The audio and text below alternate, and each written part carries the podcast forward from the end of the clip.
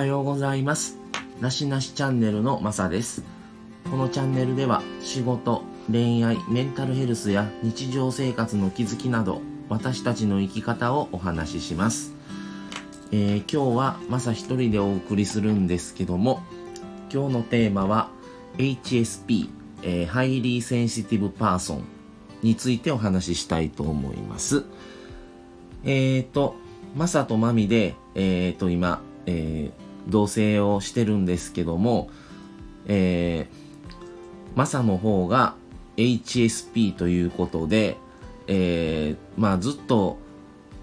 何なんかなこれはっていう風なことがもう昔からずっとあった時にきっかけとしてはまあ友達がえもしかしたら HSP じゃないんみたいな HSP だと思いますよとかっていう声をもらってでちょっと HSP に関連する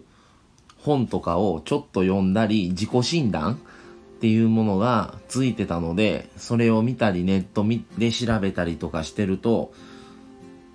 え？っていうことがもう当てはまることがすごく多くてでもおそらくそうだろうということで、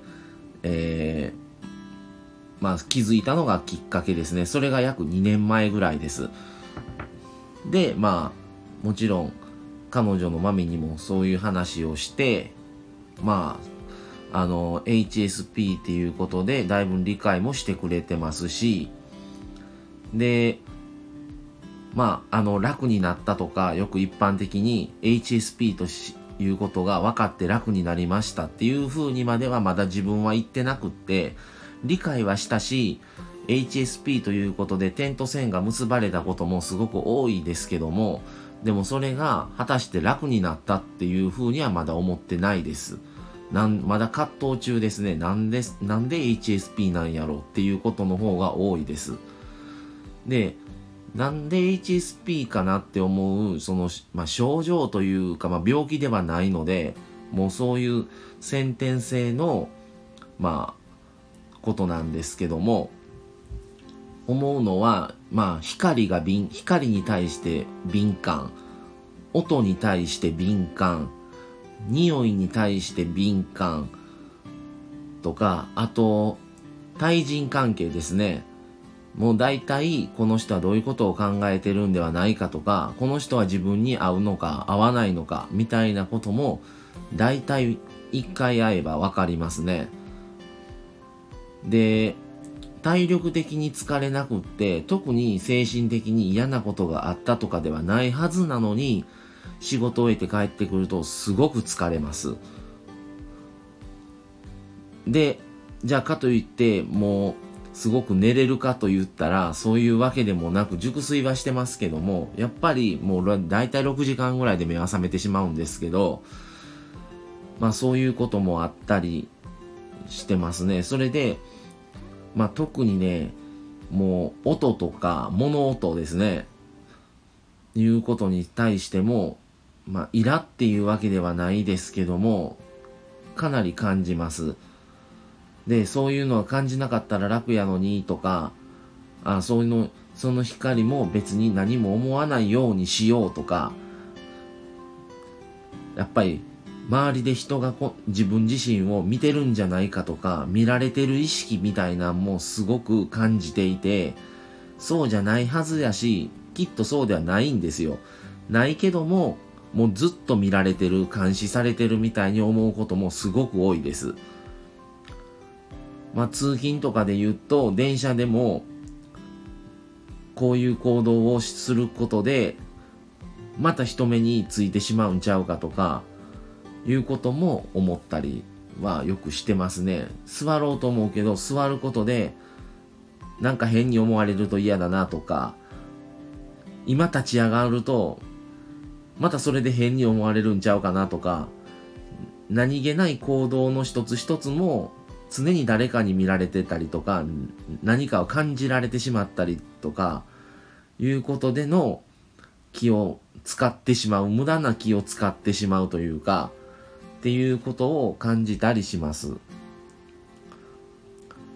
そういうこともあってやっぱり車だったら自分一人なのでまあもちろん彼女と一緒の時もあるんですけどもまあ自分にとっての知り合いだけなのでそういう意味ではやっぱ車は精神的にやっぱ楽ですね。でやっぱり一人になれるのでまあ一人の空間になって自分の好きな音楽になをな鳴らしてまあどっかに行ったりとかはしてるんですけどやっぱりその時間はすごく気持ちを整理できたりとかその時は誰かに見られてる意識っていうのはあまり感じないのでそういう意味ではすごく楽に感じたりはしています。だからもちろん人が好きでこういう関係も割といるんですけどなかなかかといってじゃあずっとその人と入れるかっていうとやっぱり疲れてくるんですよね。なのでやっぱり定期的に一人の時間っていうのを設けてちょっと気持ちを整理するとかちょっと気持ちの中の空気を入れ替えたりとかっていう時間で整えるっていうことをやらないとストレスが溜まってしまうんですよね。好きなことをしてるんですけど